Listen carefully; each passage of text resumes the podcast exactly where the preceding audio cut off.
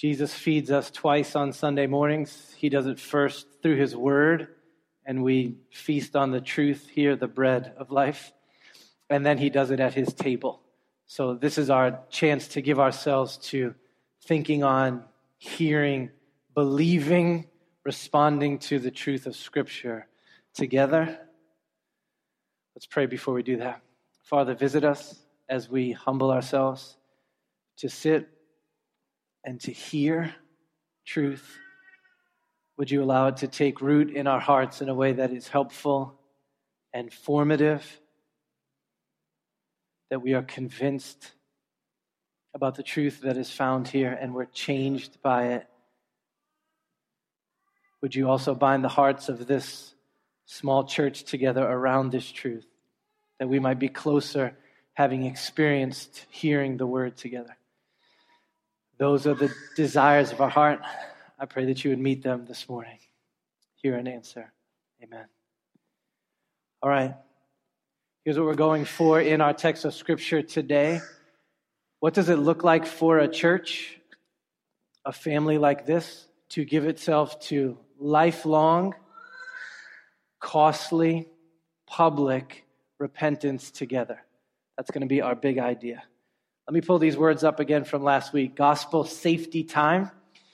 We said last week that we want these three words to undergird everything about the life and mission of Seven Mile Road. Last week we talked at length about the first two gospel, which is grace for sinners, or really good news for really bad people because of Jesus.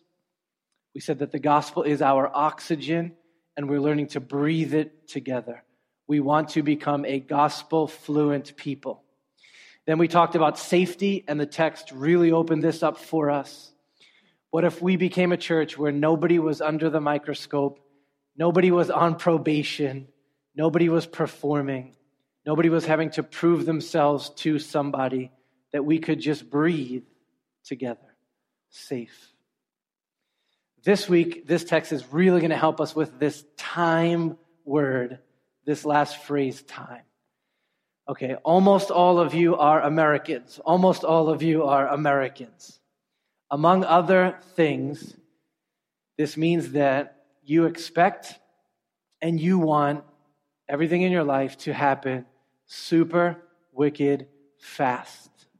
Who's an American and that's your basic pace? You could give me all the examples. I just jotted down a few. So, speed dating. Have you seen this? There's these cubicle things, and they give you an hour, and you meet six different people. And at the end, you're supposed to know, after a seven minute conversation, he's the one, she's the one. That was fast. All right, pause. This does this sometimes. Let me try and fix this for you. You can think of other ways in your life that you are requiring speed. See how frustrated you are that that took me more than two seconds to fix that? You're like, what is this guy doing? He's not from America. How about weight loss? 15 pounds in 15 days. I don't know how you do that, but they promise that. How about education? I saw an online 10 month MBA. I don't even care if I'm learning or not. I just want the piece of paper fast. Have you seen the commercials for Rocket Mortgage? I don't even know if this is healthy and safe that you can just pick up your phone and go into $600,000 of debt. But you can do that on your phone in whatever they promise, less than 60 seconds. This is your basic pace. The only thing you know about time is fast. The problem is that we bring that expectation of time into the life of this community. And we want to fix everything spiritually in our lives like Rocket Mortgage. We want it fast. Cruz, just preach me the right sermon, or just point me to the right book, or just have the right conversation with me one time. Just tweet the tweet, 160 characters, and I'll retweet it, and everything will be fine. And it will be fine fast. Here's my loving pastoral word to you no, it won't. Change takes time. Time. Now, that truth there has hundreds of implications for our life together. One is that we need to give ourselves to each other for the long haul. Way too many people have been here and then ejected before the work of the Spirit could actually take root in their lives. They just didn't give it enough time. Another implication is that we have to learn to be patient with each other. We have to do that. There cannot be a rush in our relationships or in the life of our church.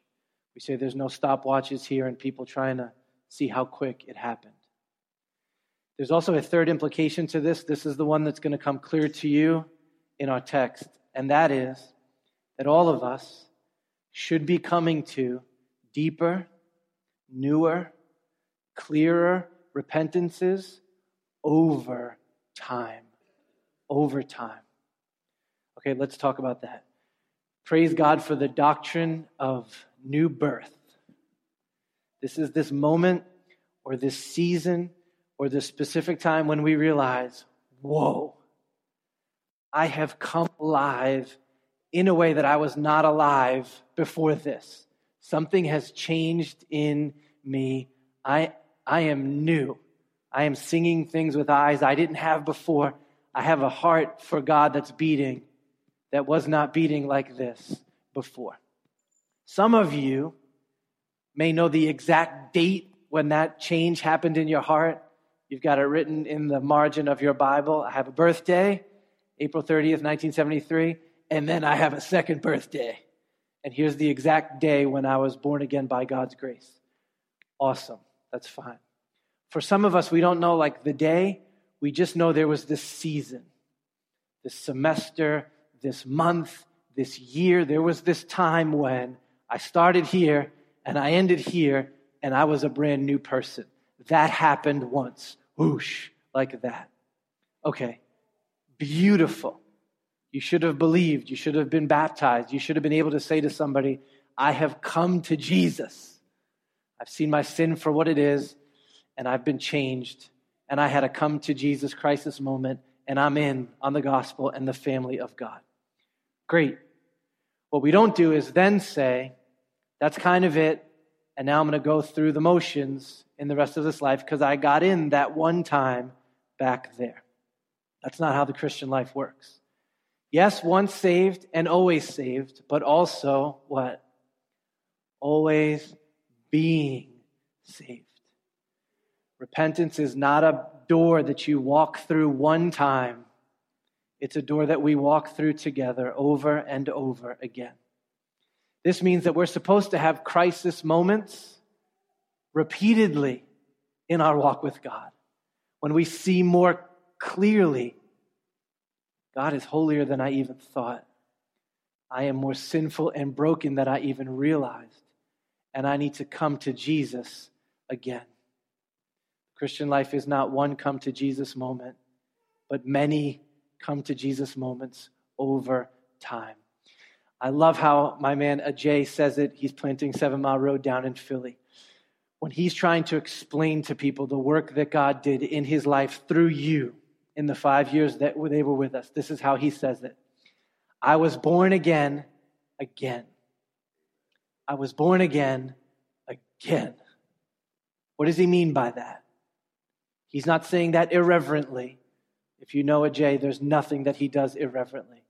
He's saying, Yes, I was born again and brought into the kingdom of God, but then there was another season of deeper and clearer wakefulness and repentance that happened in my life, and it was sweet. And it changed me again. In the horizon of my life, there's change and change and change. Okay, that's what we're about to see in these words from Scripture. My job is to say them in a way that you understand them and take them from here. We're going to see some folks who had already believed the gospel, believing again in newer and deeper ways. All right, I'm going to put text of scripture up on the screen so that you see that what we're preaching comes from these words. Here's our context. Like Jesus before them, the apostles walked in beautiful, strong power that included setting people free from spirits that had oppressed them in their life. Jesus came to break, to crush the work of Satan in the world and in our lives. And because his apostles had his authority, they worked in, walked in that same kind of power. They were empowered to do the same thing. So Luke, medical doctor, matter of factly gives us this sentence God was doing extraordinary miracles by the hands of Paul, so that even handkerchiefs and aprons that had touched his skin got carried away to the sick, and their diseases left them. And the evil spirits came out of them. All right, Paul was a tent maker. Matt Bleeker and Clint were in here yesterday doing some carpentry work, and they were sweating. He was a tent maker who was working with tents with his hands, and he had a sweat rag or a handkerchief that he would wipe his sweat off with, and he wore an apron where he would keep his tools. Luke tells us that some folks were coming and they were grabbing that sweat work when, rag when he was done working, or pilfering his apron and taking this piece of material and just laying it on the chest of people who were oppressed, and they were being set free from that power. In other words, this is intense power here. This is four degrees of power from Jesus to Paul to his sweat rag or apron to the person, and still they're being set free. This is like when your kids are going wild and dad's not quite home yet, but he sends a text and he says, Tell the boys I'm 10 minutes away. What happens when mom shows the boys that text message? All of a sudden, there's immediate reform, even though the text was sent from six miles away. What is that? That's the power and the authority of dad about to arrive on the scene. This is the power of Jesus.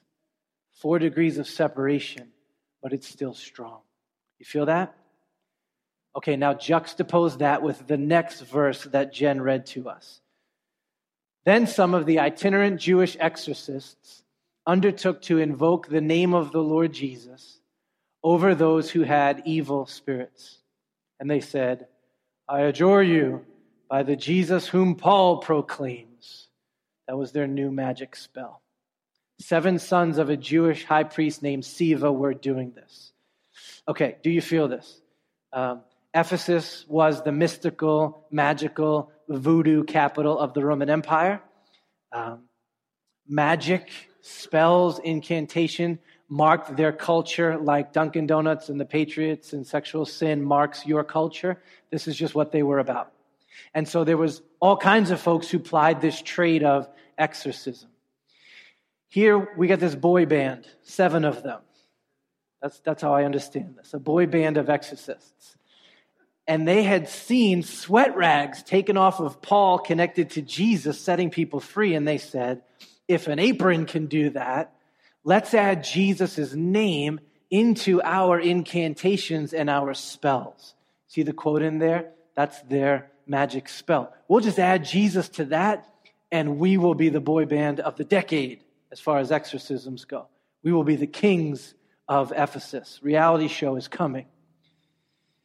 They syncretize Jesus with their magic. That's what I'm, I'm trying to make clear to you. I can have Jesus' name on my lips. I can have Jesus' power in my hands, but my life does not need to belong to Jesus. That's the lie that they're believing right here. How does it go for this boy band of exorcists? The evil spirit answered them, Jesus I know, and Paul I recognize, but who are you? And then the man in whom was the evil spirit leapt on them, mastered all of them, overpowered them, so that they fled out of that house naked and wounded. Okay, only Roy and my dad are doing what you're supposed, Tracy, doing what you're supposed to do when you read this. You're supposed to chuckle. This is funny, no? They were supposed to overpower the spirit, seven against one, and one of them overpowered them. And I'm just imagining a boy band really beat up bad and half naked running through the streets shrieking. You're supposed to laugh here. This is comic relief from Luke so that we can breathe because things are about to get intense. But this is, in other words, it's so ridiculous to think that you can take the name of Christ and attach it to your syncretisms and get away with it. Please. I don't know if you had the awful experience of seeing Borat on a flight. I hope that you didn't. There are some things that you see that you can't unsee in life. You know how that works? But if you saw Borat fighting with his uncle in that hotel room, did I just ruin your morning? Yes. That's this right here. And you're laughing, and that was a comedy because this is kind of funny that this would go down. How ridiculous. What were they thinking? But then Luke takes a very sharp left turn and he switches gears with you.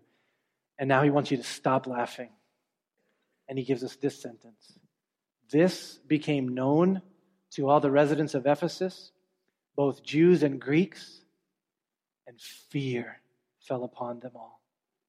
And the name of the Lord Jesus was no longer trifled with, it was magnified or it was extolled.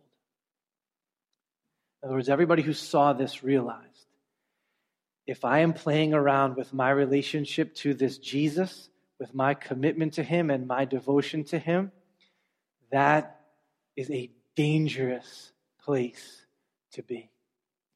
And a holy fear descends on the city. Okay, let's talk about this word fear for a second. So, you know that there is a kind of fear over here that the scriptures compel you to put away. That you don't need to be scared like that anymore. Because of Jesus, his life and his death and his resurrection, we are forgiven of all of our sin. We are fully and finally justified before God. All the wrath of God that was due to us has been removed. God is only disposed toward us when we believe in mercy. God has become our Father. We have nothing to fear. Nothing to fear. The gospel sets us free from fear. We should live fearless. Yes. But then there's another kind of fear that is good and necessary. This is the fear that recognizes God for who he is. This is what we would call the sober reverence that comes to our hearts to understand wait a minute. Jesus will brook no rivals.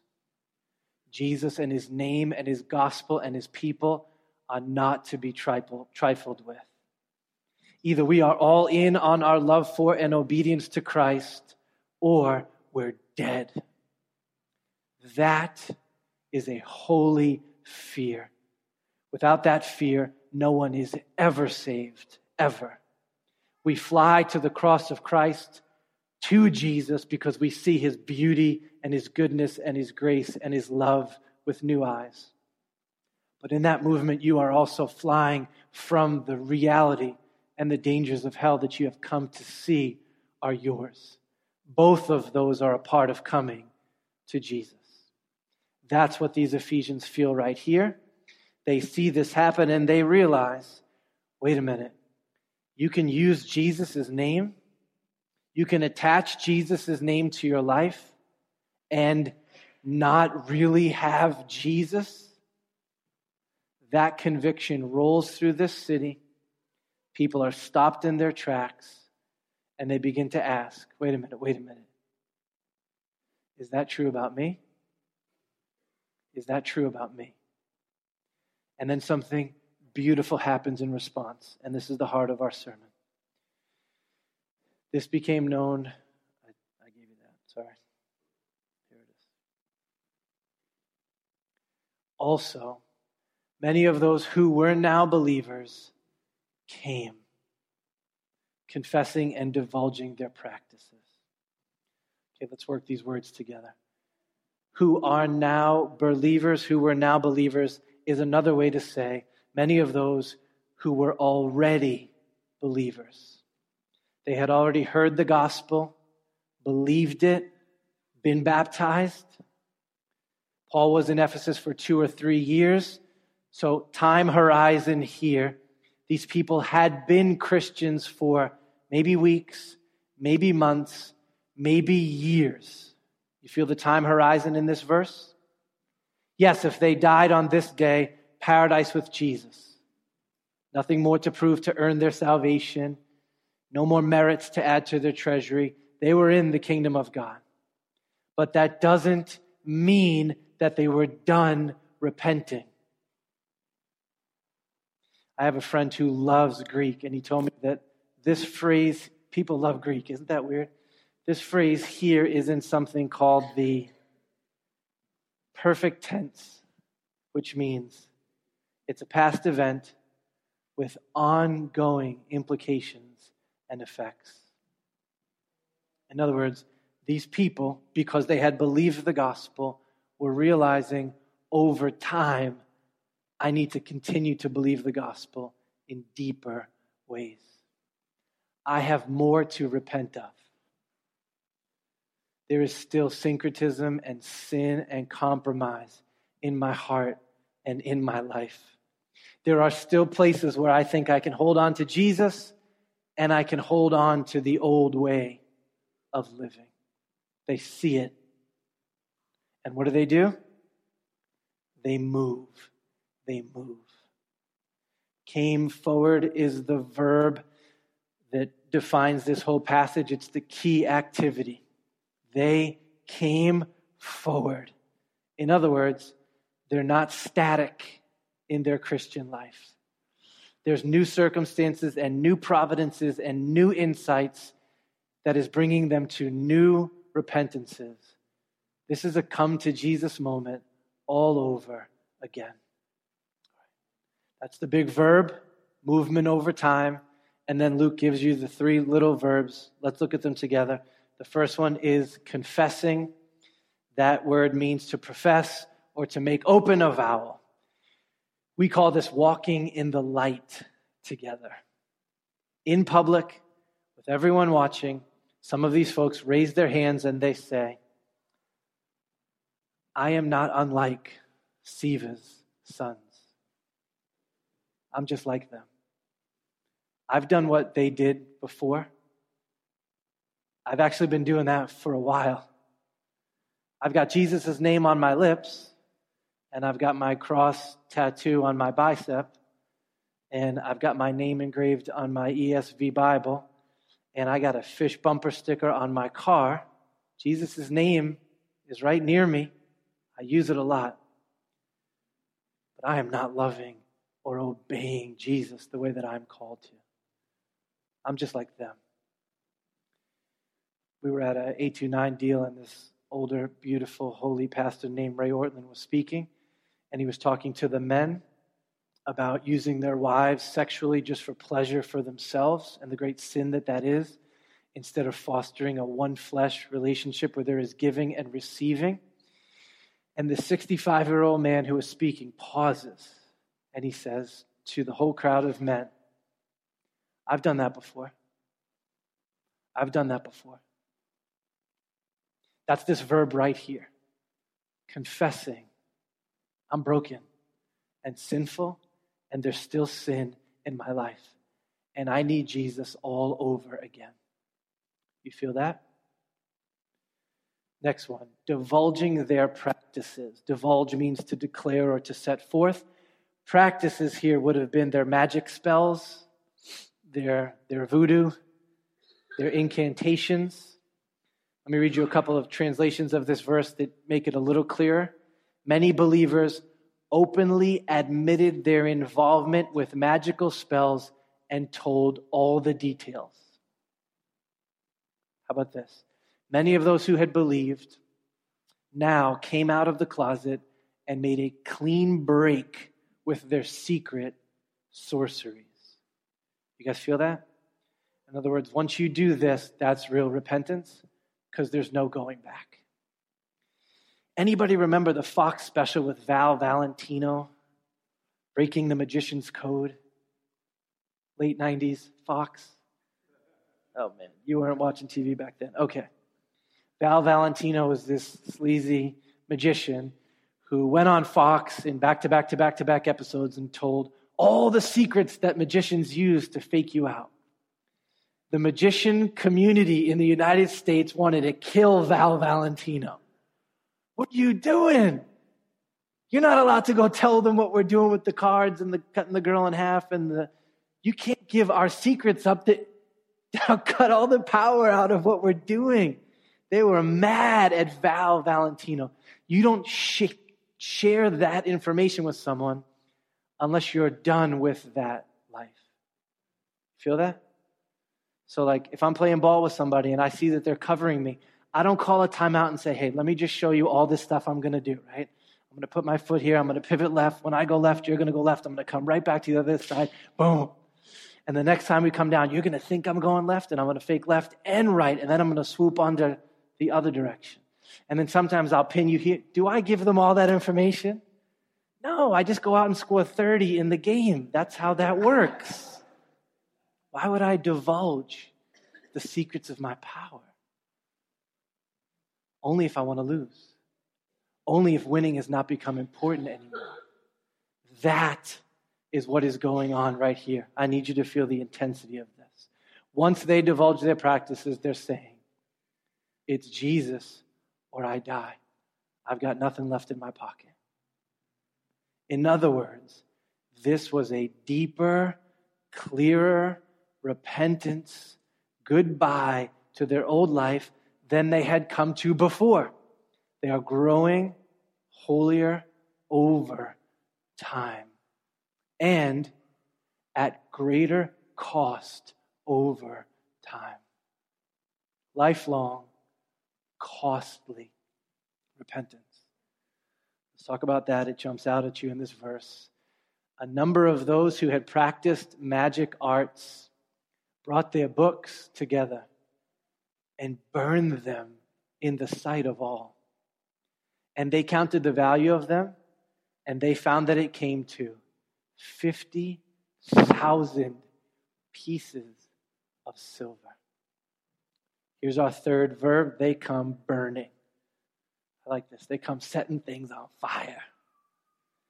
These books represent what? The connection to their old life. They've got Jesus, but they still got their magic. Not anymore. They literally set those books on fire. This is 55 AD. There's no PDF backups, there's no Dropbox, there's no cloud. You set these things on fire, they're gone forever. Uh, feel the cost with me in here. You guys know that I came to faith in a somewhat crazy, somewhat heretical, somewhat abusive church culture. But I have all these beautiful affections for the church that we grew up into because I came to faith in Jesus and learned so many beautiful things there. One night, mid 80s, youth group night was bonfire night. We must have been working through this or a similar text of scripture because they got this big old can and they put it behind the church in the uh, parking lot back there. And everybody was told if you're in on Jesus, you bring your stuff that's dishonoring to Jesus, and we're setting it on fire. I can still smell those fumes. I saw some ACDC tapes go in there, and some kiss, cassettes, and a couple of Bart Simpson t shirts, and some Max Headroom stickers, and Cosmo magazines, and whatever else you would have thrown away if you were 16 in, in 1987. I can still see Kurt Bailey with the kerosene soaking it and getting his Zippo out and lighting that thing on fire. You laugh at that? Here's what this text is trying to say to you. If that has never happened in your life, something is wrong. If you have never seen the holiness and the power of Jesus Christ and the sinfulness of you, and said, Whatever needs to go is going to go because I want Jesus. Something is very wrong. And if that only happened one time, somewhere fuzzy back there, and this is not a rhythm in your life, something is wrong. That's what this is. It's renewed repentance. And it's costly, It's kind of hard to do the math with these things from the first century, but this is certainly hundreds of thousands of dollars. It could be a couple of million dollars. Set on fire. I'm done with it. And not just me, but nobody else is getting suckered into this ridiculousness. I'm finished. And not just the financial cost, but you know the sinful things in your life have some good, sweet memories, right? There's some stuff attached to those seasons that you still long for. Some of these were probably family heirlooms, books that were handed down from dad to son and mom to daughter. These spells were a safe place for them, right? At least they knew how that world worked. There was some comfort in these things. Can you feel their hearts going, Can I have Jesus but not let go of these things? On this day, they realized you, you can't play that game. You can't. Jesus calls us out into the waters of complete dependence on Him. And, last point, not in some private ceremony. See these words in here? In the sight of all. Don't miss that. Not only must our repentance be lifelong and costly, but it, has got to be done in community, out loud, in front of everybody. Zippo in this hand, magic books in this hand. They went, I'm done. I'm done. Why would they go do that in public like that? They're not only saying out loud, I am bad and I need the grace of Jesus and I have more sin to repent of. And not only are they saying out loud, and I'm done with my old life, but they're also saying, I need you in this with me. I want you to watch me take this step so that you can be with me in the next season and the next season. They repented in the sight of all we have made a commitment to live this way together, and it's bearing beautiful fruit for us. When we first launched smaller communities, we took seven men, seven women, and we began to train them over at Kevin's apartment in Medford. Six people living in a two bedroom apartment. This is how I knew they were going to do fine on the mission field in Tanzania, right? Totally fine. They were living in this place. We were learning what it looks like to live like this together. So the guys left their apartment and walked across to the common area that they had. We sat in a circle around the table, and here's what we did. And I started. One by one, we took all our stuff and we put it in the bonfire on the table. And I said, Here's how I sin, and I want to be done with it. And here's how I sin, and I want to be done with it. And here's how I sin, and I want to be done with it. And I didn't have matches and paper, but that's what we did. And then Kevin went, and then Rob went, and then Matt went, and then Justin went, and then whoever was formative in the life of our church at that time. That's what we did. It had this feel right here. We looked at each other and said, We're in, we're not going back, and I need you to know about this. Our Ox track this year kicked off in the summertime. Me, Sam, Tim, Scott, Robin, Dan, and Clint. We went up to Element Hotel because they give you a free hot breakfast, unlimited pancakes, several different kinds of syrups. Sat in a hotel room up there, little coffee table in between us. Took two hours on a Saturday morning. You know what we did? We got out our magic books, all the sin in our life, all the syncretism. We got out our Zippo, put them on this poor coffee table we set the thing on fire. It was intense, it was scary. Yeah, there was holy fear in that room, and we wanted in with Jesus. And we wanted the other guys to know I want in with Jesus. Gospel community at my house, me, Jeremy, Doug, and Rob sat down in a four man circle, took an hour and a half to say, Here's how I sin. Here's where I need the grace of Jesus. I'm dragging it out in front of you all. Let's set this on fire. And I need you in with me so that I don't go back. That's what this verse is. You don't just do that the day that we baptize you, you do that over and over and over and over and over again. What happens when a group of people commit to costly repentance over time in community. Check out this last verse. So the word of the Lord continued to increase and prevail mightily.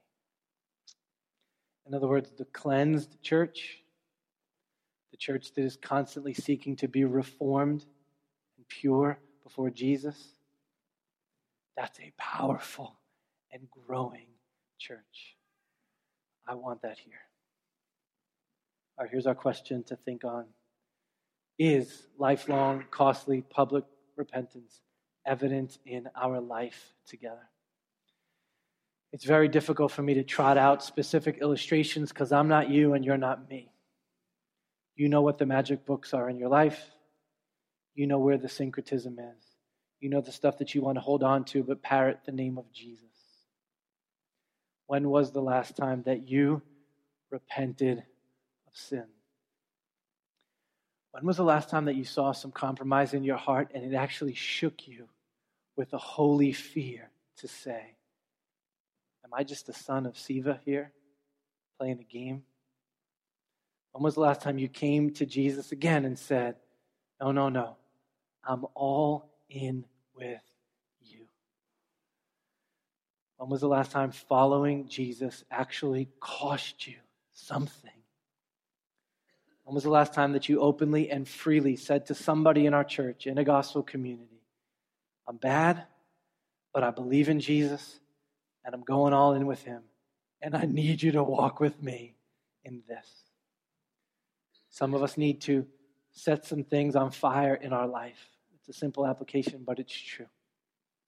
There is no joy like the joy of breaking free from the falsehoods of this world and saying, It's Jesus or I die. Because with Jesus, you live. That's the invitation of this text.